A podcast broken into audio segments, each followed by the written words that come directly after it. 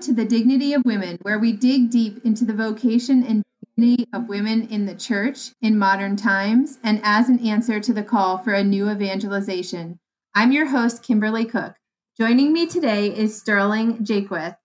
Sterling is a Catholic convert, author, and public speaker. She lives in Idaho with her husband and five kids, and she hosts the podcast Coffee and Pearls. Thanks for joining us today, Sterling. Thank you. the, the first time that I've been introduced with five kids. I just had that fifth one. So that's the first time I've heard that from somebody else. I know that's got to be weird. Like when you hear the extra kid and you're like, hold yeah.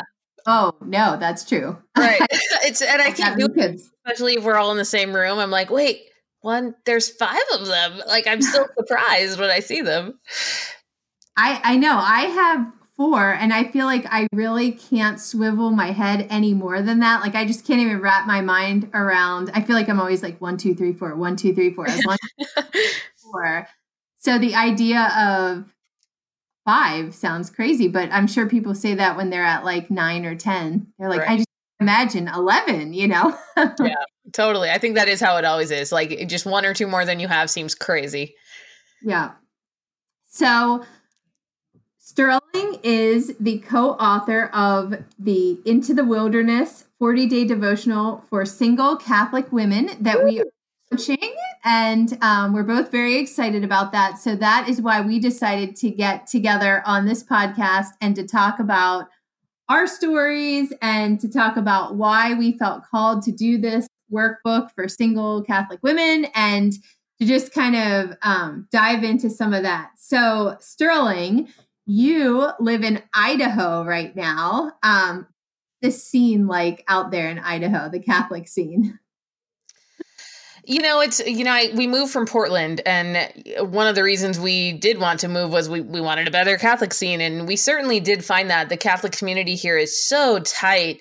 Um, especially for the men which i think is is so important. Uh, my husband just has a, a great morning bible study group and then he also has a great group of dads and they get together and take the kids hiking and fishing and camping all the time and it and then the moms just get to stay home with like the under twos which is actually really nice. It's a nice break.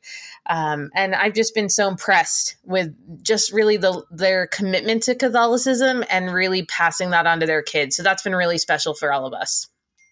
That's really neat. I mean i don't think about idaho as having a strong Catholic community just because you think of it tucked away and not in one of the major cities that you mm-hmm. think of Denver or DC or um, you know, even Nashville or Texas or whatever, you think of some of these places as kind of hot pockets for Catholicism and having these vibrant communities. So it's interesting to hear about these little pockets throughout the country that have these thriving communities. Yeah, it is great, and um, and they are very faithful and very active. I cannot believe the caliber of speakers that they bring here. I remember Kimberly the first time I came here, right before um, Lent uh, I was going to go speak to someone at the diocese and say, like, oh, you know, I have some really great Lent talks. And as I was walking up to do that, I saw this big poster that said that they were bringing in Scott Hahn. And I was like, well, never mind. I think you got that covered. so they've just brought some incredible people out here. Um, and they do that on a diocesan level. So they bring someone out and then they often speak at many parishes. So I'm just impressed with their level of organization. That's great. I have to tell you that one time I was accidentally um, introduced as Kimberly Hahn just because I just automatic. So I was like, do I just ride this one out or do I correct them? You know, funny. It was funny because I think she's like, you know, so associated with Catholicism and the name. So it was funny. Um, I just, I just had to laugh at that. But um, so you, speaking of the Hahns and converts, you are a convert, and I believe from your story that is available in this in the book that you wrote, Smitten, um, that you put together. Tell me about how that overlapped. Meeting your husband, which I think you said was online, mm-hmm. and um, and then your conversion. How did that all materialize? Well, I was I was raised pretty much nothing. I, I, mean, I don't want to go as far as to say I was an atheist. I was probably more agnostic, right? Like I believe in something, and um, the universe is beautiful, right? or there's a God, he just doesn't have a name, right? That's probably how I was growing up. Um, and it it wasn't until I was 23, and and this is a long story, so I won't get into it, that I ended up converting to Protestantism. So I, I was kind of part of a very conservative uh, Protestant church. And that's when it first occurred to me that I might want to get married. Really, before then, I hadn't wanted to get married at all. And so, you know, I actually I made it one of my goals that year in 2009 to meet my husband. And and it was crazy for me to do that because you know, I think previously I had been like, well, I'm open to meeting someone if they showed up, but you know, that was the year that I really I really made it an intention to to do that. And I say that for the Catholic women listening that you know, I think sometimes we're afraid to put it out there and say that that specifically like no, this is this is what I want and I'm going to do that. And um and it wasn't until really almost near the end of the year I did I joined eHarmony and a month later I was matched with my husband who was Catholic and the kind of Protestant church that I was into was really into educating people. So I had been through several rigorous theology programs about specifically why we are not Catholic. So it wasn't it wasn't a small thing um, for me to be matched with this guy, but he was the first online profile on eHarmony that had said the word Jesus and Bible, which was crazy to me. Like the Christian guys were like, I like Christian music. And I was like, that's not the same thing, actually, as walking with Jesus. And um, so I decided to give him a chance. And then the other big, big point in his favor was that he loved dogs. And I love dogs on like a super, super level. Like they're just my favorite thing in the world. And so I needed someone to at least just understand that about me. They didn't have to be as dog crazy as me, but they couldn't be like, ew, they have to stay outside, right? I, I couldn't live with somebody like that. So, I decided to give him a chance, and slowly but surely, he started to bring me around. Um, it wasn't that he convinced me that I should be Catholic. Um, I think he convinced me that he was a very godly man, and I saw that. And I saw that we would really want to raise our kids to love Jesus and to read the Bible and that he would be on board with that. He also kind of had a heart for homeschooling, and I wasn't sure at that point if I had wanted to do that, but I wanted someone open to the idea. And so, kind of the last component for me was I was just praying. I was just praying all the time. God, is this is this a guy for me? And I felt a great peace that this guy was for me. And because in my Protestant background, I had really been taught that you know, men should be the spiritual leaders of the household. You know, I said, God, if you're calling me to marry this guy, then you must be calling me to be Catholic because you would not call me to be like under him and then mm. a different religion. Um, and also, statistically, children raised in split religious households don't take sides, they actually pick nothing. And so I decided, you know, I love this guy. I felt called to marry him, and I would rather my kids love Catholic Jesus than no Jesus. Uh, and so I, I said, All right, I'm going to be Catholic. And before we got married, I was very serious about it. I said, You know, I'm not going to change my mind. I'm going to choose this for you, and I'm going to go all in. Um, I said, except for the the ten babies thing. I said, I'm not going to buy a Catholic van and have ten babies. I said, I'm not. You're halfway there, Sterling. no, I know. I it's funny, Kimberly, because when I told him, I said, I'll have two kids, just two. Right? And he said, I really want six, and I said, No, we'll have two. Um, and, but I had already agreed to do the NFP thing, so he kind of winked at me and said, "All right, we'll see how it goes." yeah. And so he's winning, Kimberly. He's winning. But um, I feel like uh, NFP is not as uh, sure proof as a lot of people like to sell it as. yeah, you know, I mean, really, it's. I think it is if you follow the rules. I think what they don't tell you is how much you don't want to follow the rules, right? Or just how easy it is. Like three of my kids. This is a little TMI, but it's a Catholic podcast. So we're just going to go there. three of my kids were conceived where we only did it twice that month right? So like I think some people think when you have five kids that you're like wild and crazy like rabbits.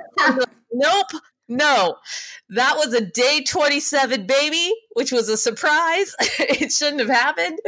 Um, so yes, we're here we are with five kids. But the the other big part of my story, and I talk about this, you know, when I'm doing retreats or conferences, is you know, I became Catholic and it was so cold. And I just I had a horrible RCIA experience.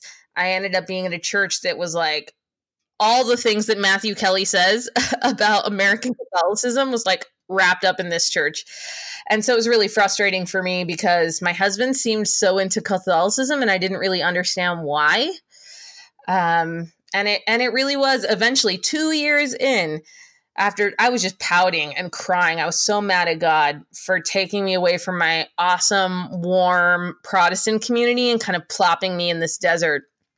And and I ended up getting a Matthew Kelly book and and he kind of called out a lot of Catholics on the things that I was seeing and he gave me hope that that actually wasn't what Catholicism was about that there was so much more to it and it was deep and beautiful this long history and these great traditions and and so I ended up really having to teach myself about Catholicism really in books, um, including the Kimberly Hahn book where she talks about, you know, her husband's conversion and her conversion. And that, of course, spoke deeply to my heart at that point. Rome uh, Sweet Home. Yeah. Mm-hmm, Rome Sweet Home. And, uh, and so, yeah. So then after, after those two years, then I, I really did kind of a 180 about face and decided I was going to go all in on Catholicism and I was going to make the rest of my life be about showing people all that stuff that nobody showed me because it's all there and it's timeless. And I think, especially right now, we need those things. And so that's why I write books and that's why I speak and and that's why we wrote this book together. well, I think it's funny how God works with our personalities because what I found so funny about that is that you, of course, were like, I'm going to make it a goal. And I see you as a very goal oriented and driven person. Like, this is what I'm going to do this year, or this is what I'm going to focus on. And then just kind of nothing gets in your way of doing that. And it's just funny that you applied that to finding your spouse. like, I'm going to meet him this year. And I just think that a lot of people wouldn't even approach that, you know, couldn't even fathom putting that you know goal out there as some, because they just think well this isn't something that i have control over that i can really make happen. So of course i'd like to but it's just funny how you were like no i am going to meet him. That's my goal and i'm going to meet that. And god just works with your personality on that and you know your nature. And um, as well the fact that you're willing to be under his authority which is something that of course women cringe at anything in the Absolutely. Bible talks about that. And the fact that you're like, if he's going to be the head, I need to fall under that is something that I think, you know, it makes a lot of women's skin crawl. And but I think that it is beautiful and it's what solid marriages are made of. And it of course isn't a domination thing. When you talk about your husband, you talk about him as very gentle and loving and kind and authentic. And you know he certainly wasn't like you have to be false you have to have six kids or you know like it was that love that came through. And so i just find those two particular things so funny in how god worked with your sterling specific nature that he yeah. I have to admit, I was super scared when I made that goal because, you know, obviously you don't have control over that. And, you know, for anybody who's made weight loss goals and the same exact weight loss goal three years in a row and not done it, it is scary to make any goal, right? Um, especially this one where I just, you know, obviously had had no control over it. But I wasn't um I wasn't a passive participant in that. For the whole year, I really tried to put myself out there in situations that I had not previously done. I I did a lot of swing dancing. I went to some singles groups. Like I did some really uncomfortable things. And then eventually at the very end in October, you know, signed up for eHarmony. And um, so you can't just make it a goal and then like hide in your room. you do have to go out there. But I did put it at the forefront of my mind that, you know, I, w- I wasn't going to keep saying, you know, because this is kind of what the world has told women right now. Like, you don't need a man, you're strong the way that you are. Um, they kind of act like relationships are optional, right? And so mm-hmm. it was really hard and it really went against my I'm going to say faux feminist ways, right? The faux feminism that I had been taught in my liberal school that I didn't need a man. So it, it was really humbling for me to have to put that out there and say, you know, I do want this. I want to be married. And, and I, I feel like um, that swing dancing aspect of it, for some reason, is just like a necessary gateway drug to Catholic marriage. yeah that was I I started going to a lot of swing dances too. I don't know why that's a thing in Catholic circles, but it is like you have to go through the swing dancing gauntlet if you're going to get to the other side and you know hear wedding bells or something. Yeah, which is terrible. I mean, it's. I, I, would love to if you if you're listening to this and you met your husband, you know, swing dance event. Please, please reach out to Kimberly because we would love to hear your story. I just, you know, I met like total geeky guys or fifty year old men, or yes. I remember the best guy I danced with must have been like seventeen. You know, I was twenty three, and I was like, why? Why is he such a good dancer? I have to tell you just a quick aside. I went on a date. Uh, it was the first date, and it was to a swing dance. And I think it, the cover was like ten dollars to get into this particular place. And you know, um, of course, the guy paid for it and everything. And then you know, we had an okay time, but I knew pretty early on that this wasn't going anywhere. You know, that I didn't have any feelings or connection with this guy. And so I told him nicely at the end of the night that, you know, I didn't want to drag this on or yeah. really want to. So he insisted um, over the course of i think it was like a few days later he reached out to me and said that he wanted me to refund that $10 oh my goodness for the date and i could not believe it but he was very insistent over the next like week wow so I eventually wound up sending him a check for ten dollars. Oh my goodness! Yes, that's. I mean, I could write a whole book on bad experiences, okay? Most of which happened in the Catholic community. So, um, so if you're listening, I do understand some of these bizarre things. Um, and for me, just to quickly recap on how I met my husband, it's also in Sterling's book Smitten. But um, I just had kind of a bizarre experience because I also wasn't raised in a very strong uh, spiritual household. I mean, we were Catholic and we did go to church on Sundays, but that was pretty much the extent of our faith formation. Um, and so I didn't really necessarily have any depth of understanding of Catholicism. I did, you know, all the CCD things and and stuff that kids check out on and they're not really interested in and they couldn't tell you anything they learned, you know, a few weeks later. But anyway, uh, when I was very young, I felt like I just had a connection with Jesus. I don't know why, you know, because that wasn't necessarily instilled in me, but it was just kind of just kind of came naturally. And I definitely remember praying a lot when I was very young. And around the time that I was seven, I clearly remember um, having this kind of mystical experience, I guess you could call it, but just where I had this strong sense that the Lord was revealing to me that I wasn't going to meet my husband till the age of 30. And I didn't know what that meant. You know, when you're right. like seven years old, you don't know what 30 means. Is that right. or what? But I told my mom, and um, and she was like, "Where did you hear something like that?" And I said, "Oh, Jesus told me." And of course, coming from not a very strong faith-filled house, she's thinking like, "Okay, therapy," you know what I mean? with this kid. And she just quickly, like, kind of was like, oh, it's okay, honey. Uh, don't worry about it. You know, you'll be married long before 30. So I was just like, okay, you know, just wrote it off. But it always, it's one of those things where sometimes things in your childhood kind of stick with you, like something that happens or something that someone says. And that for me um, really stuck in my head and my heart.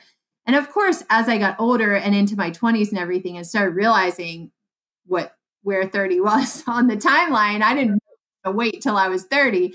And I was thinking, okay, that was just some kind of like childhood, uh, you know, fantasy or whatever.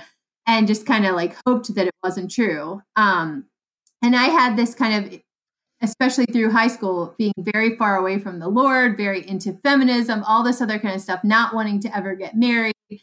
very selfish, you know, worldview of what I wanted um, to achieve in my future, which did not involve marriage and kids. And then coming back to the church in my early 20s and w- winding up going to uh, Franciscan University and everything, I started to really change. And, and like you had that moment for the first time in your early 20s where you thought, maybe I do want children. Maybe I do want marriage. You know, maybe God is calling me to this after all. And I was wrong this whole time. Yeah. um, so then my prayer was, please don't let me wait till 30. Gosh, like that sounds like a torture. And especially being at Franciscan, you know, there was a lot of good, solid guys that were just, you know, just great. And had a lot of good friendships with guys. And it just never really felt right, even though they kind of had everything going for them and um, and then as i started to you know live out those lonely single years in my late 20s and seeing all my friends get married and have kids and everything i really started to doubt you know um, the lord going to come through at all and i felt like i was putting myself out there i felt like i was going to everything and just nothing was coming through and so finally um, you know i just remember crying when when my 30th birthday was coming around and just feeling you know, oh man, this is this is cruel, Lord. And then the funny thing is, I did meet him at age 30. I did not know that it was him, you know, my husband,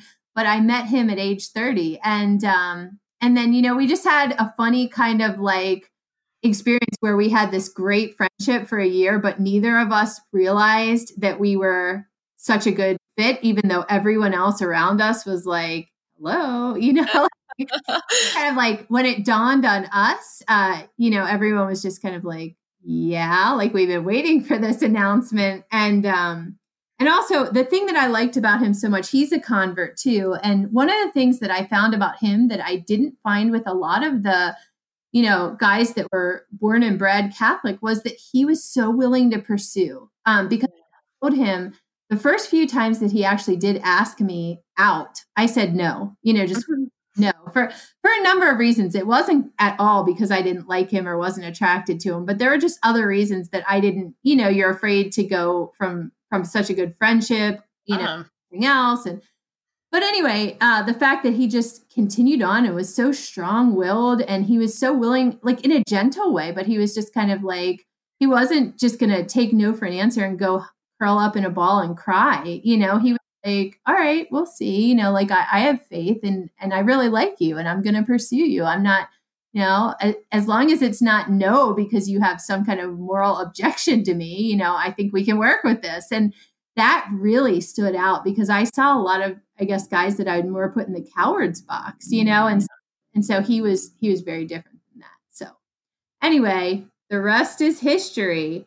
Yeah, so you can see that Kimberly and I we've been through some things, right? I mean, we didn't just like meet our husbands at 21 at Catholic college, right? And I love that story too because I think it's so beautiful, but that is that is not where we were coming from. Right. And so tell me, you first wrote the precursor to our singles workbook, Into the Wilderness, was your compilation Smitten. So tell me, why did you get all of these Catholic women to tell their stories and i think there's even some men in there but to tell their sordid stories that you know are very real and raw about how they met their spouse what was the nudge that you got to do this yeah, so you know, my my ministry is mostly geared toward Catholic moms. Um, my my Coffee and Pearls podcast is for Catholic moms. My first book was for moms but I just felt this this kind of nagging in the back of my mind about writing a book for singles. And every time I would watch any any kind of cheesy TV show um, or any any television show where there were high school kids, which are of course played by twenty year olds, um, and I would see them like meet and then fall in love and then have these tragic romances, and I would think, gosh, that's just not at all what it's really like. And I, I, I would just hurt, you know, as a married person, I would hurt for the the teens that were watching this and the 20 somethings that were watching this and i was thinking what what a horrible education they're getting or what horrible expectations are being set for them.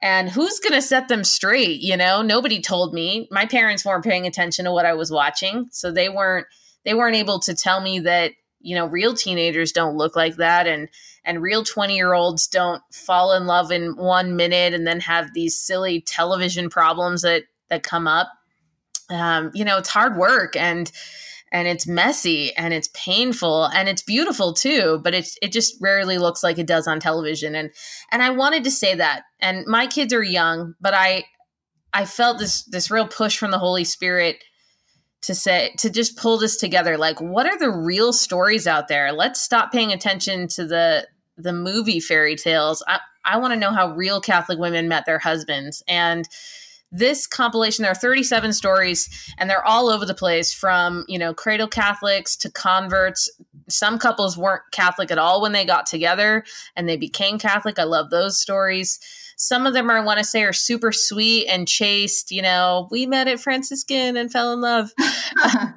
some of them are are really messy and painful and and involve a lot of darker topics and um, like you know like premarital sex or pornography and and it's all handled through a catholic lens because they're all very faithful catholic couples now but i i appreciate that we can talk about that and say you know what are the real deal breakers? How do we love each other through this messy world that we live in? And I wanted to hear those stories. And I had no idea who would show up when I put it out there, right? Because I just put it out there on Facebook and said, you know, do you want to tell your story? I didn't know who was going to show up. Um, but I think God pulled together 37 really beautiful stories. And um, and I, I think that they are really inspiring for single Catholic women right now because you know, they're dealing with some really hard things like the hookup culture and the Tinder culture. And they're looking around going, where are these guys? Or all the Catholic guys are wet noodles and I want a strong Catholic man. Mm-hmm. and and I will say for all of you who are listening and feel like that, I think it literally feels impossible until the day you meet him. Yeah. And then immediately it's it's done and nothing you've done before then matters. And I wish I wish I hadn't thought about, worried about, kissed, fussed over yes. any of the people because none of them even hold a candle to my husband, who was mm. nothing like what I thought I wanted. you know, I mean, if you had asked younger me, I would have been like, oh, he has terrible clothes and he doesn't like the same music and like all these silly things. Well, I was thinking more like lumberjack cowboy, and my husband's a computer engineer. That's funny. So yeah, I mean nothing. I wanted but, I wanted to tell them the truth is really what it was. I wanted to tell them the truth, both the good truth and the bad truth, so that they were prepared for that. And I don't think there's a person listening who doesn't like to hear a relationship story. I mean, whether we're single, married, or whatever, we love hearing real stories about real people and how they met because everyone's story is so interesting and so unique. And I know for me, when I you know, wrote my story for Smitten. And then as I was reading all the other stories, um, and like you said, oh my gosh, some of them are, you know, these people have gone through so much. Um, you know, before they were even married, some of them, and even lost and different things like that, really crisis situations. And, you know, it really made me think. And um, but I did feel a lot of hope and a lot of inspiration because you see how people get through to the other end and how strong they are on the other side. You know, and like you said, how nothing else really matters after they met the one and stuff like that. And it just it gives you hope, which I think you really need on the single journey. And as I was reading all these stories in Smitten, I really felt called to take it a step further. And that mm-hmm. I contacted you and said, Hey, you know, what do you think about doing something as a follow up that's kind of like more specifically, um, you know, a journal, something that, that then women can take these stories and actually do something with it, you know, take it to prayer specifically and like guided meditations and things like that. And I just think, you know, it was awesome that you agreed to work on that. And I feel like the whole thing just came together so beautifully. I mean, obviously it took a while, but um, the saints quotes that we used, you know, the way that the stories and our reflections came together, I just feel like it, we kind of, you know, really put something out there that I wish I would have had throughout yeah. really hard years. And something that I have not seen anything else like that out there for single women. So I just, you know, I feel like this is so necessary right now. Yeah. So each chapter has, you know, a little quote from one of the stories, right? So there are 37 day it's a 40 day journey and there are 37 days to match the 37 stories so a, a quote from them but then a reflection from from kimberly or myself um, and and those really dive even deeper to the to the questions that women have why god? Why am i going through this? It's so painful. Um, and you know this isn't a, a devotional that's going to promise you that you're going to get married. I think the thing that we're promising you is if the, you really ask these questions you're going to find some peace right? Because we yeah. have to have when he gives us no answer, we have to have peace when he gives us the answer we don't want. Um, and we have to have peace in transition, perhaps, to the answer that we do want. And so I think that is definitely what this workbook gives women if they go through it. Amen to that. Well, thank you. And we are going to let you know um, you can find this workbook on my site, kimberlycook.me. And then we're also going to set up some other avenues that you can find this. You can definitely find it on um, our Facebook pages and, and different things like that. Um, you can find Sterling on her podcast, uh, Coffee and Pearls, and also sterlingjaquith.com. Her last name is spelled J A Q U I T H.com. So thank you so much, Sterling, for saying yes to working on this project with me and um and for all the work that you're doing. Thank you. And you know what, ladies out there, we're praying for you, and we we know it's hard, and the days are long, and the years feel even longer. Um, but I think listening to Kimberly's story and some of these other stories, I, I have a lot of hope that you know god has a plan for us and it's always better than it's always better than the plan that we have for ourselves. And i never feel like that as i'm kicking and screaming and throwing a tantrum and saying you know just give me this thing and it will make me happy you know and he's always smiling softly in the background saying just wait. Just wait for what i really have for you because it's it's better than you can imagine